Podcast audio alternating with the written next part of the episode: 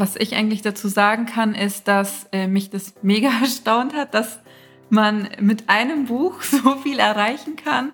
Man hört so viel über Online-Business und dann denkt man sich immer so quasi, ja, ja.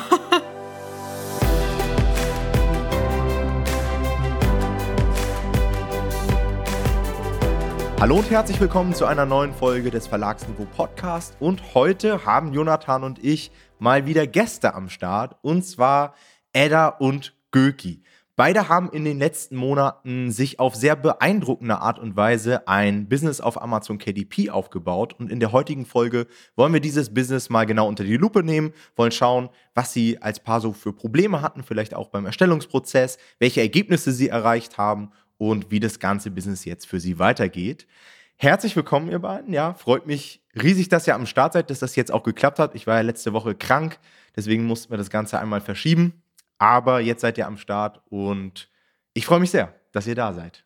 Wir freuen uns auch. Ja. Hi. Und ich würde sagen, am Anfang der Folge sagt einfach mal so ein bisschen was zu euch. Ja, wer seid ihr? Was macht ihr sonst so, wenn ihr keine Bücher auf Amazon veröffentlicht? Und wie seid ihr vor allen Dingen auch zu diesem ganzen Themengebiet gekommen? Ja, Online-Business. Dann fange ich mal an. Also ich bin die Edda, ich bin 27 Jahre alt. Ich bin normalerweise als HR-Managerin tätig und bin berufsbegleitend Studierende oder Studentin? Genau, also zu meiner Person, ich bin der Göki, bin 29 Jahre alt, arbeite in meinem 9-to-5-Job in der Versicherungsbranche und bin auch berufsbegleitender Student. Seit 2018, sprich wir sind jetzt im siebten und letzten Semester und haben mhm. hoffentlich in den nächsten zwei, drei Wochen alles hinter uns, ja.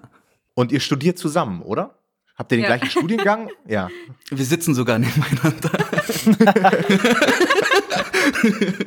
ja, das ist ganz lustig. Und aus welcher Motivation heraus habt ihr euch dann das erste Mal mit dem Online-Business beschäftigt? Ich meine, ich kenne das selbst, ich habe ja auch studiert und habe dann irgendwann mir gedacht, hey, ich muss meinen Bäckereijob an den Nagel hängen und will lieber was Vernünftiges von zu Hause aus machen. Wie ist da so bei euch die Story?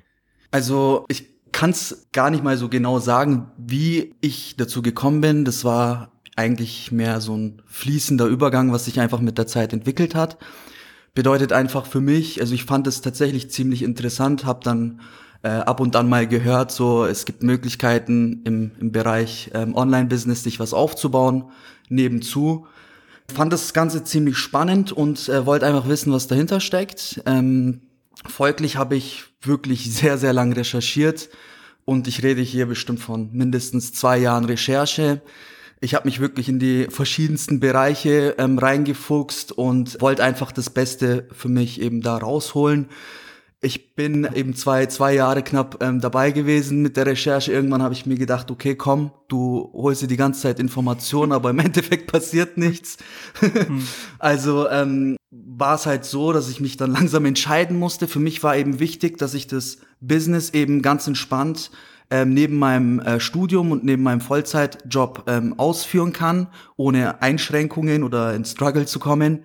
Und zudem war es wirklich sehr wichtig, dass ich irgendwas finde, wo ich die Edda auch ähm, catchen kann. Und das war eigentlich ähm, die größte Herausforderung tatsächlich, weil, weil die Edda echt ultra skeptisch ist ja. in manchen Sachen. Also in unserer Beziehung bin ich eher so der Optimist und sie ist. Ich bin eher der Pessimist. Oder Realist. Realistisch ist besser. Ja, manchmal schon zu pessimistisch, muss ich sagen, aber.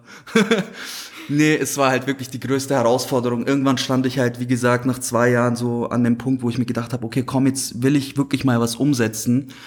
Und da kam ich wirklich mit verschiedensten Ideen, die die Edda dann letztlich immer dankend abgelehnt hat. Und ähm, ja, irgendwann habe ich sie dann doch catchen können. Mit KDP tatsächlich, ja. Ja. Ja, ich bin immer ja. sehr skeptisch, was sowas angeht, weil man hört es halt heutzutage ständig, Online-Business und jeder macht da was, vor allem Influencer, da hört man dann ständig, ja, ich habe mein Online-Business und dann weiß man eigentlich gar nicht, okay, was genau machen die denn da eigentlich? Und man kann sich eigentlich nichts darunter vorstellen. Und dann gab es halt immer wieder Ideen von Göcki, wo ich mir gedacht habe, wenn ich das jetzt schon zusätzlich zu meinem Vollzeitjob mache und zu meinem Studium, dann muss ich echt Lust drauf haben.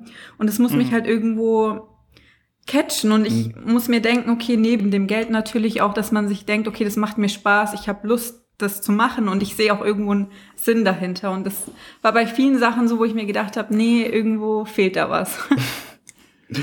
Aber da muss man auch sagen, ich kann es gut nachvollziehen. Also ich finde auch die Skepsis eigentlich sehr angebracht, weil es wird mittlerweile so viel als Online-Business irgendwie vermittelt, was auch, also es ist echt so viel Müll einfach dabei. Mhm. Deswegen ist es vielleicht gar nicht so schlecht, wenn man da sehr skeptisch rangeht. Also das kann ich sehr gut nachvollziehen und finde ich eine richtige Einstellung eigentlich. Ja, und dann habt ihr euch wahrscheinlich auch relativ schnell für das Coaching bei uns entschieden. Oder habt ihr vorher irgendwie selbst mal ein Buch versucht zu veröffentlichen über KDP? Also selbst veröffentlicht haben wir nicht. Wir wollten es halt dann tatsächlich wirklich richtig machen und uns letztlich auch Zeit sparen. Und deswegen ähm, fanden wir das Coaching auf jeden Fall interessant, ja. weil wir auch neben der Vollzeitbeschäftigung und dem Studium jetzt nicht ultra viel Zeit haben. Und ja, dann haben wir uns eben besprochen, ähm, fanden ähm, KDP sehr interessant und haben dann angefragt bei euch. Genau. Und dann haben wir losgelegt. Habt ihr ja. das alles unter einen Hut bekommen? Weil ich stelle mir das echt hart vor. Also ich war ja auch Student, ich meine, ich habe mhm. jetzt nebenbei nicht so viel gemacht, mhm. aber wenn ich mir vorstelle, Vollzeit studieren, dann noch ein Vollzeitjob und ein Online-Business, wie viel Zeit hattet ihr überhaupt zur Verfügung, die ihr da pro Tag reinstecken konntet? Also das war tatsächlich so, dass wir, ich glaube, wenn man viel zu tun hat, kann man die Zeit besser planen. Weil dann weiß man, okay, da muss ich jetzt meine Prioritäten setzen, da muss ich jetzt schauen, wann ich was machen kann. Und es ging dann eigentlich ganz gut, weil KDP ist jetzt auch nicht extrem zeitintensiv. Am Anfang vielleicht eher mit der Nischenrecherche, dass man sagt, okay, man steckt bisschen mehr Zeit rein.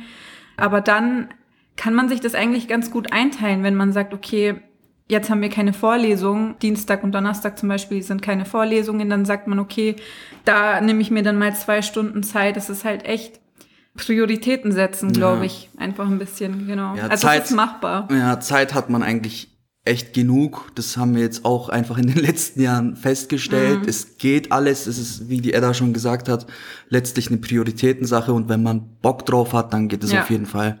Definitiv.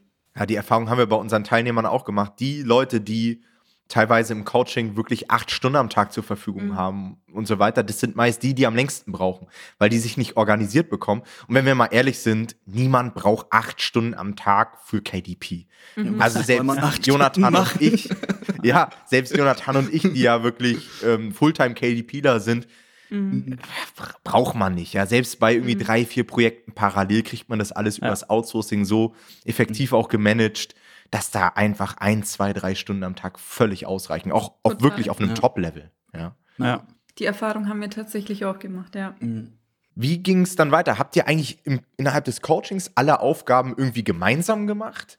Oder habt ihr euch das aufgeteilt, dass der eine dann zum Beispiel gesagt hat, hey, ich mache die Nischenrecherche und mhm. ich habe und der andere war vielleicht eher so für den kreativen Bereich zuständig, Titel, Cover und so weiter? Oder habt ihr wirklich jeden einzelnen Step zusammen erledigt? Also es war tatsächlich so, dass wir am Anfang gemeinsam ähm, die Nischenrecherche gemacht haben. Und dann gab es so paar Sachen, die habe dann primär ich übernommen, weil ich so ein bisschen der kreative Kopf bin. äh, so, Definitiv, ja.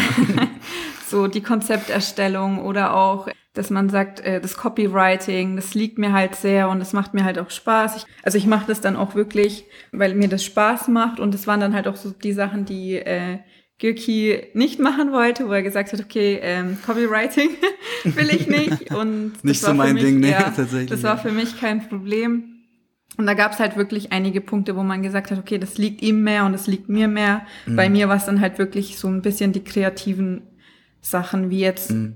Cover, dass man da einfach ein bisschen mitschaut, dann, dass man, wenn man mit dem Ghostwriter Kontakt hat, dass man sagt, okay, die und die Idee hätte ich noch, dass man das noch mit reinnehmen kann, mhm. dass ich da halt zusätzlich noch dazu recherchiert habe, was, was gibt's denn noch, was mhm. kann man mit reinnehmen.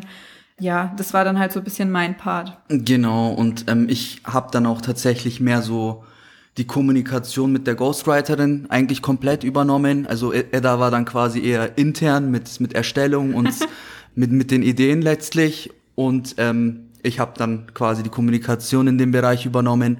Und jetzt eben letztlich mit den ähm, Ads habe ich dann auch tatsächlich komplett ähm, dann selbst übernommen, wo ja. die Edda wiederum nicht so Lust hatte und ähm, ich eigentlich voll. Also das hat mir auf jeden Fall getaugt mit den Ads ist ein riesengroßer Vorteil, ne, wenn man so ein Business zu zweit macht, dass man sich da so auch die Stärken hin und her schieben kann. Weil das merken wir auch bei uns immer wieder. Es gibt Leute, die lieben sowas wie Nischenrecherche, die lieben Amazon Advertising. Einige Leute könnten das stundenlang machen. Ich bin zum Beispiel so ein Mensch. Ich, ich habe das früher so geliebt, jeden Freitag mir freizuhalten, um meine Ads zu optimieren. Mittlerweile habe ich nicht mehr ganz so viel Zeit und habe das zum Teil auch ausgelagert, aber dann gibt es so Sachen, da sitzt man einfach davor und man kriegt sich nicht motiviert. Man schiebt es auf und man macht es dann in der Konsequenz auch nicht wirklich gut.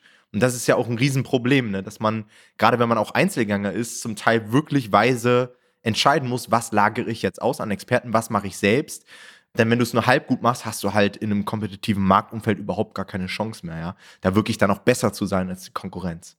Hattet ihr in dem ganzen Prozess irgendwo Probleme? Ich glaube, bei euch lief alles ziemlich reibungslos, oder? Von, also hat natürlich ein bisschen gedauert, bis man dann eine Nische hatte.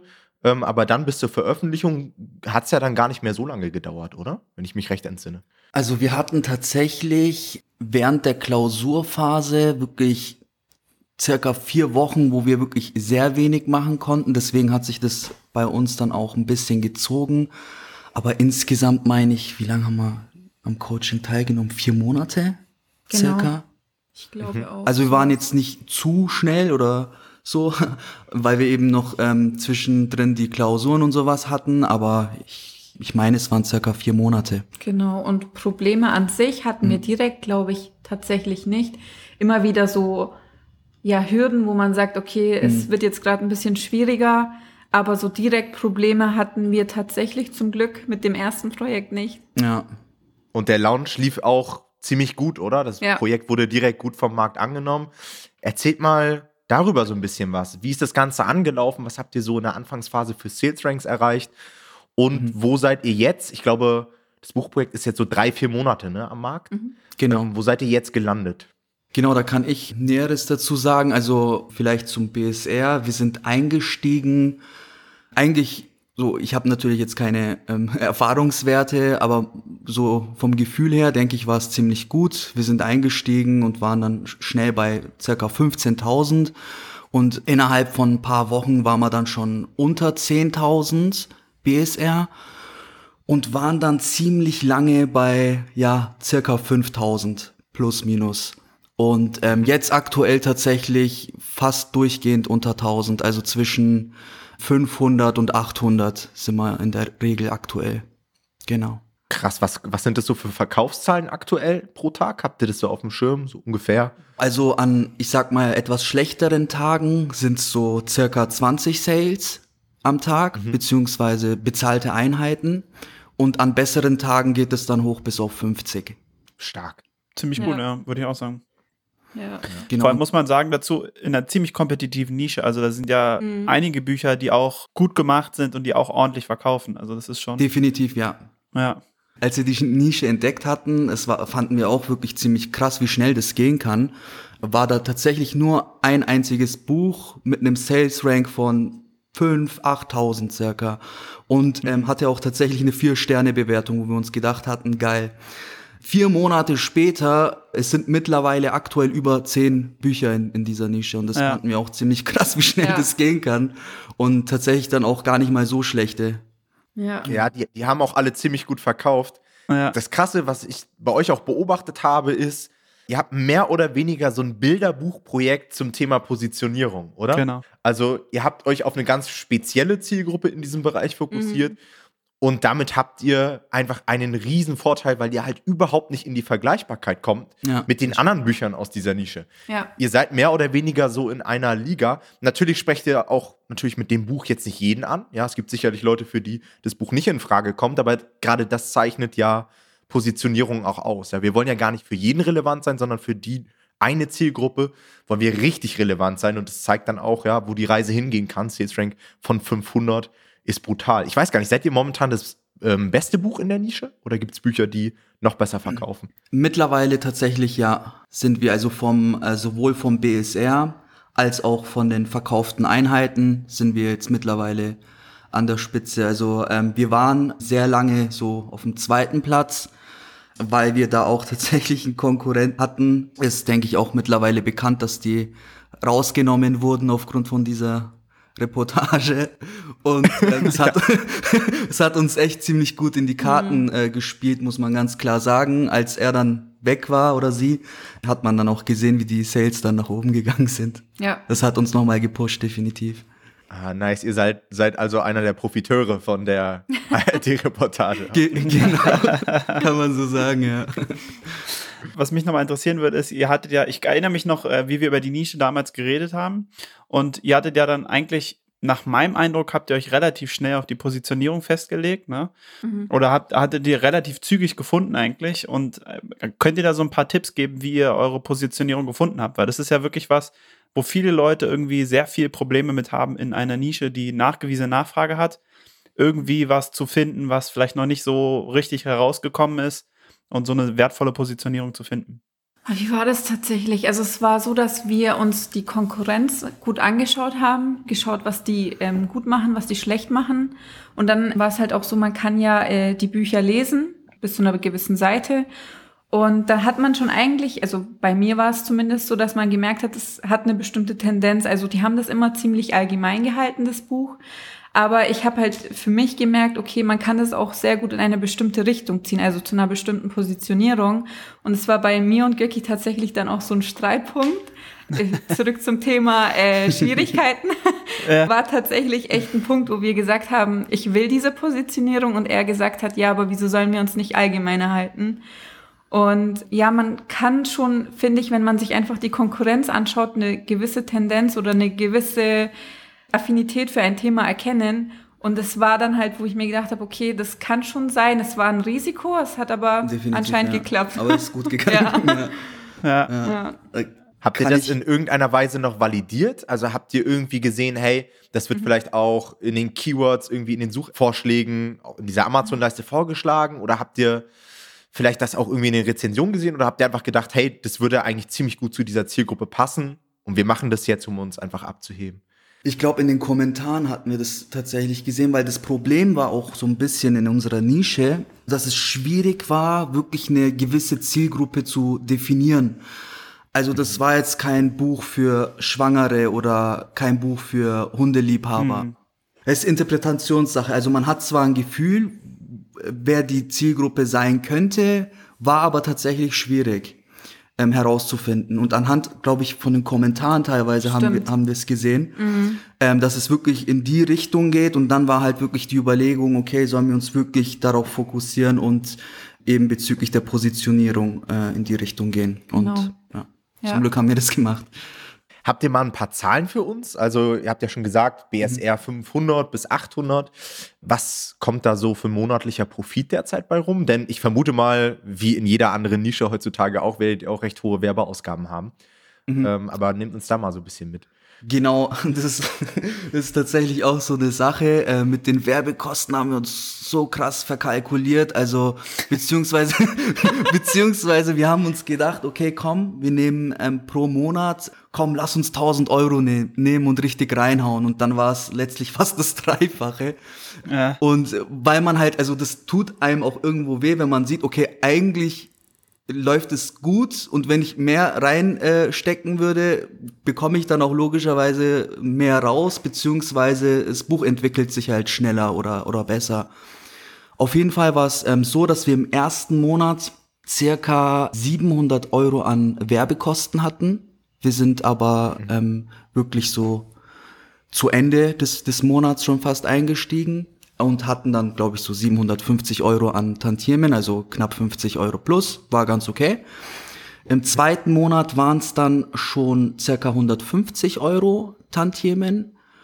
Und dann kam eben der Dezember.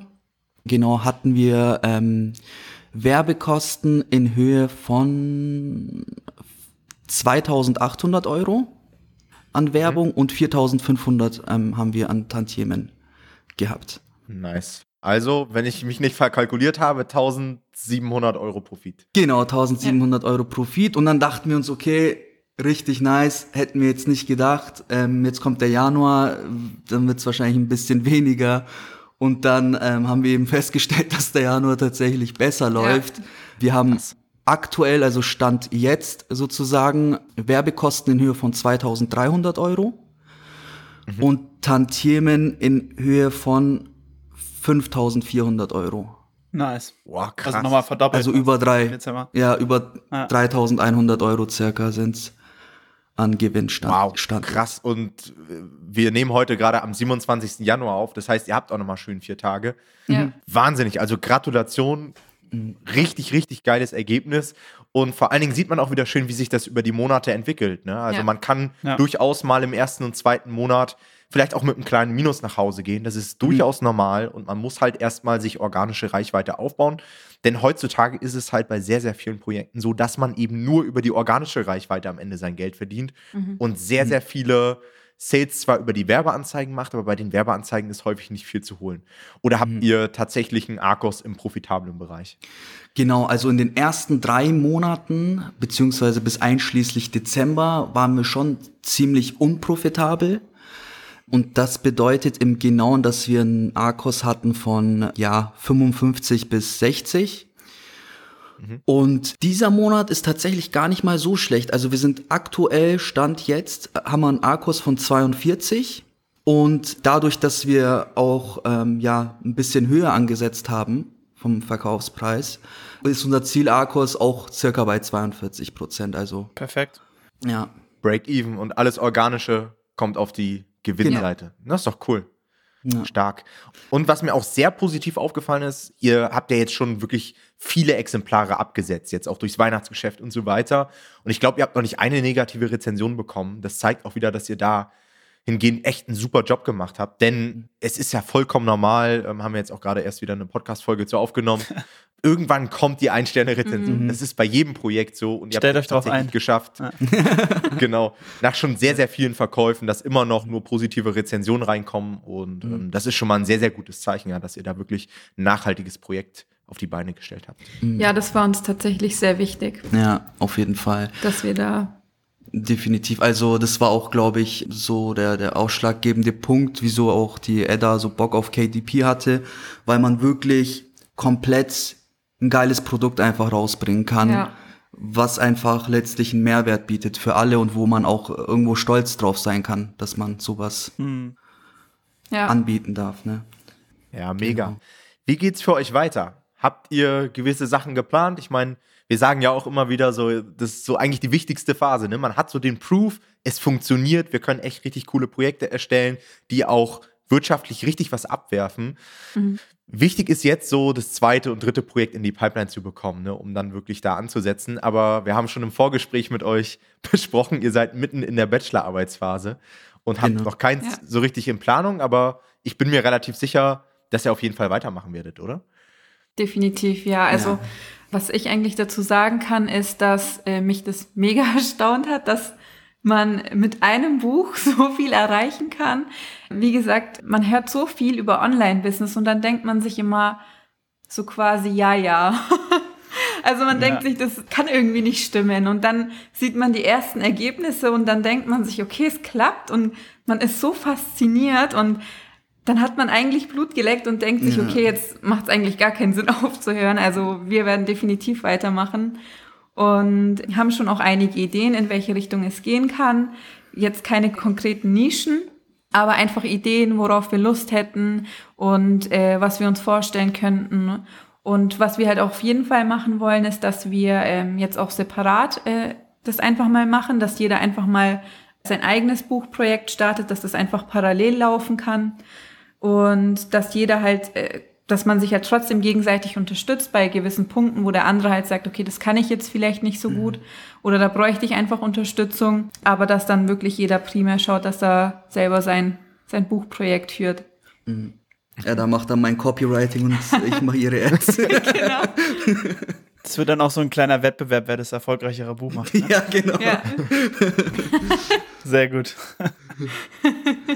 Wie macht ihr das eigentlich derzeit? Habt ihr, also hat einer von euch den KDP-Account oder habt ihr irgendwie eine Firma zusammen gegründet? Weil viele machen das ja auch gerade, wenn sie das irgendwie zu zweit machen, dass sie irgendwie eine GBR gründen oder so. Habt ihr euch deswegen schon Gedanken gemacht oder wollt ihr das einfach separat machen? Beide haben irgendwie ein Gewerbe angemeldet und haben beide ihren eigenen KDP-Account. Hm. Also mittel- bis langfristig wird es wahrscheinlich darauf hinauslaufen. Also es Ding ist ja, dass wir verheiratet sind und ähm, steuerlich gemeinsam veranlagt sind. Das bedeutet, da müssen wir uns quasi dann nochmal wirklich ausführlich beraten lassen, weil es auf jeden Fall sinnvoll ist, dass wenn wir schon zu zweit sind, auch zwei separate Accounts haben.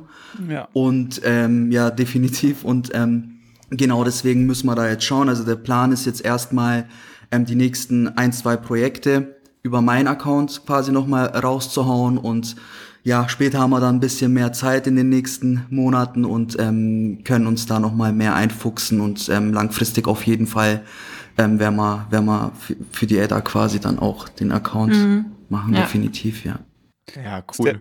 Ist cool, darum beneiden euch viele Leute, dass ihr zwei Accounts haben könnt und zwar legal. Das ist ja echt cool. Ja, Risikostreuung ist, ist, echt super. Was ja. ich noch spannend fand, war das, was du gesagt hast, Edda, dass man, also weil das, das kennen wir nämlich auch und deswegen ist, finden wir das auch im Coaching so wichtig, dass ihr mit eurem ersten Buch ähm, erfolgreich werdet. Dieses, man sieht es immer, aber bis man das nicht selber bei seinem eigenen Buch mhm. gesehen hat, dass es verkauft und dass man damit tatsächlich Geld verdienen kann, ist es irgendwie so, ist es was ganz anderes. Nicht greifbar. Das, mhm. Ja, und deswegen ist uns es immer so wichtig, dass dieses erste Buch auch wirklich erfolgreich wird, damit man dann wirklich merkt, okay, das klappt auch bei mir. So, ne? Weil das mhm. muss man irgendwie dann doch für sich selber feststellen. Und das ist ja. äh, schön, dass ihr das auch so wahrgenommen habt. Ja, mhm. definitiv. Es ist echt, wenn man es erst selber erlebt, glaubt man das. Weil mhm. davor ist es halt immer so weit weg. Es ist halt mhm. sehr weit weg, weil wir kennen das halt nicht anders, oder ich kenne es halt nicht anders. Man äh, fängt eine Ausbildung an, man studiert, äh, man geht halt das klassische Angestelltenverhältnis oder arbeitet im klassischen Angestelltenverhältnis. Und das ist halt so der sicherste und ich sag mal einfachste Weg. Und alles andere ist halt eher so, nicht greifbar. Es ist halt einfach. Ja. ja, das kriegt man halt auch tatsächlich einfach vorgelebt, auch ja. von der eigenen Familie. So war es ja bei uns genauso. Also mein Vater hat zu mir auch gesagt, mein Sohn, du machst jetzt erstmal deine Schule fertig, danach fängst du eine Ausbildung an und dann kannst du nach der Ausbildung dich hocharbeiten oder nach der Ausbildung kannst du noch irgendwie dein Fachwirt oder was machen und dann kannst du dich äh, in der jeweiligen Firma hocharbeiten und dann gehst halt mit, mit 75, äh, 65, wahrscheinlich eher bei uns 75 in Rente ja. mittlerweile, ja, so gefühlt. Was ja auch nicht schlecht ist, so, ne? Das muss man immer sagen. Also es ist irgendwie, gerade solche Tipps kommen ja dann auch immer aus, dem, aus der eigenen Erfahrung. Insofern ist es ja auch völlig naheliegend. Und da muss man auch immer Verständnis für haben, finde ich. Und es gibt, also es gibt auch viele Leute, für die der Weg klar. auch gut ist, so, ne? Ja, klar, natürlich. Definitiv, definitiv. um Gottes Willen, das soll jetzt kein Angriff oder so sein. Ja, nein, klar. nein, ähm, nee, nee, so, nee, nee. Ja. definitiv, genau. Also klar, es ist halt cool zu sehen, dass es einfach andere Möglichkeiten gibt, von denen man nicht unbedingt ja. äh, gleich von Anfang genau. an Bescheid weiß. Und KDP ist da ja tatsächlich extrem auch undercover. Ne? Also ja ich bin nach wie vor so dankbar dafür, dass ich überhaupt auf dieses Businessmodell gestoßen bin. Also wenn man sich einfach mal anschaut, wie beliebt zum Beispiel jetzt auch Amazon MBA ist oder FBA, ja. das ist ja normal eine ganz andere Welt und viel, viel größer als KDP. KDP ist immer so ein bisschen undercover, mhm. aber zeigt auch wieder, ihr habt mit einem einzigen Buch über 3000 Euro Profit ja. gemacht jetzt im Januar. Mhm. Das ist Wahnsinn, ja, das verdienen Total. einige im Monat nicht. Ja. ja und mhm. das läuft, klar, ihr habt eine Menge Arbeit reingesteckt und so weiter, aber jetzt läuft es mehr oder weniger passiv. Genau. Also ich weiß nicht, Göki, wie viel Arbeit du derzeit in deine Ad-Optimierung reinsteckst, mhm. aber Echt viel wird es wahrscheinlich auch nicht sein, oder? Nee, also wirklich nicht viel. Also ich schaue da halt alle zwei Wochen rein, beziehungsweise ich schaue jeden Tag zwar mehrmals rein, aber optimieren alle zwei Wochen und ähm, das machst du halt dann ein, zwei Stunden, wenn du es gründlich machst und dann war es das eigentlich. Ja. ja. Und was halt vielleicht noch wichtig ist, dass man halt ähm, weiterhin sich um das Rezensionsmanagement kümmert. Das ist, denke ich, auch ganz wichtig, wenn ähm, dann früher oder später die Ein-Sterne-Bewertung kommt, ähm, dass man da auf jeden Fall safe ist. Ja. Okay, habt ihr vielleicht abschließend noch für andere Leute, die jetzt vielleicht auch gerade in dieser Phase, in dieser Orientierungsphase sind, der, in der du zwei Jahre warst, ähm, irgendwie so ein, so ein Tipp, wie man für sich ja auch vielleicht irgendwie so einen Impuls bekommt, jetzt wirklich loszulegen, habt ihr so einen Tipp für andere Online-Business-Starter? Mhm. Also mein Tipp ist auf jeden Fall, fangt an, was zu tun. Weil es habe ich auch tatsächlich bei mir selbst gemerkt. Also wie, wie bereits erwähnt, habe ich fast zwei Jahre mit Recherche verbracht. Ähm, da zwar in dem Zeitraum auch was gelernt, ähm, also umsonst war es jetzt nicht, aber ähm, früher oder später muss man sich dann auch mal hinsetzen und sagen, okay, komm, jetzt jetzt mache ich wirklich was und setz auch mal was um. Ja. Und deswegen mein Tipp auf jeden Fall, nicht zu lange zögern und rumgurken, sondern einfach anfangen. Definitiv, also das kann ich auch nur wieder, äh, wieder äh, geben, genau. und ähm, was ich äh, für mich gemerkt habe, ist, dass zwar es gut ist, dass man manchmal skeptisch ist, aber es ist auch mal gut, einfach etwas auszuprobieren und im Endeffekt kann man nicht so viel verlieren. Man hat eigentlich was gewonnen, mhm. indem man sagt, okay, ich habe was gelernt. Also auch wenn es jetzt nicht geklappt hätte, wir hätten einfach so viel dazugelernt. Wir hätten so coole neue Leute kennengelernt, einfach eine neue Welt für uns, die wir davor nicht gekannt hatten, auch nochmal kennengelernt. Es ist einfach eine Erfahrung, die es wert ist, einfach das mal auszuprobieren. Ja, voll. Vor allem, wenn man sich mal so mal hinsetzt und wirklich überlegt, was soll denn passieren? Also im schlimmsten Fall hat man dann halt vielleicht bisschen Geld investiert ja. und es hat nicht geklappt, dann versucht man halt nochmal und ähm, langfristig funktioniert's halt einfach. Ja. Und ähm, grundsätzlich kann ja wirklich nichts passieren. Also und ich meine, wir investieren in so viel, in wo ja, man sich halt eigentlich gar nicht äh, die Gedanken drüber macht. Sei es jetzt irgendwie ein iPhone, was man sich kauft, das dann irgendwie 1000 Euro mhm. kostet. Ja. Und dann denkt man sich da halt auch nichts dabei. Das ist halt so. Und dann gibt's halt so Situationen, wo man sich denkt, okay, das kostet jetzt vielleicht doch viel, wie ich weiß nicht, Investitionen in sich selber zum Beispiel durch Seminare, Schulungen, Coachings, sonst was. Und da überlegt man sich dann, zweimal, ob man das machen will, ja. wo ich mir dann denke, okay, ich habe mir jetzt ein neues Laptop geholt, ein neues Handy und es sind dann mal 3000 Euro weg. Mhm. Und klar sind es auch Anschaffungen, die man braucht, aber da überlegt man nicht so sehr ja. drüber nach. Und ich meine, das andere ist halt für einen selber und das sollte man, glaube ich, auch, auch wenn es nicht greifbar ist direkt, das ist einfach etwas für sich selber. Mhm. Probieren und rausfinden, ja. was dahinter steckt. Ja. Und die Renditechance ist ja riesig, ja. Also ja. eine Entscheidung kann das ganze Leben für die nächsten ja. 30, 40 Jahre beeinflussen. Ähm, aber diesen Mut braucht man halt am Anfang. Ja. Und ja, die Leute, die Risiko eingehen, ja, die werden am Ende häufig belohnt. Ich habe letztens irgendwo beim Fußball an der Seitenbande irgendwo so eine Werbung gesehen von crypto.com. Da stand irgendwie sowas wie Fortune favors the brave. Also mhm. Vermögen bekommen die, die letztendlich mutig sind. Mhm. Und ja, da ist auch wieder so ein eigenes Business der beste Beweis für. Ja. Man muss Risiko eingehen, man muss aus seiner Komfortzone raus. Ja. Aber wenn man das einmal geschafft hat, dann kann man sich damit so viel Freiheit erarbeiten. Das ist Wahnsinn. Total. Das ja. haben wir echt gemerkt. In der kurzen Zeit haben wir einfach, wie ich vorhin schon gesagt habe, eine neue Welt für uns entdeckt. Und das ist halt echt mega cool. Voll. Lohnt sich. Mhm. ja. Ja, krass. Vielen Dank für die ganzen Insights. Super spannend. Wir wünschen euch natürlich auch weiterhin mit dem Projekt viel Erfolg. Viel Erfolg bei der Bachelorarbeit. Ja, müsst ihr die eigentlich verteidigen oder, oder gebt ihr die einfach ab? Nee, müssen wir auch tatsächlich verteidigen. Alles klar. Na dann viel Erfolg ja. und viel Erfolg weiterhin auch für alle kommenden Projekte. Halten Dankeschön. auf jeden Fall auf dem Laufenden. Machen wir auf jeden Machen Fall. Wir. Alright. Euch auch allen wieder vielen Dank fürs Zuhören. Wir hören uns dann in der nächsten Podcast-Folge. Macht's gut. Ciao, ciao. Ciao. Ciao. Ciao.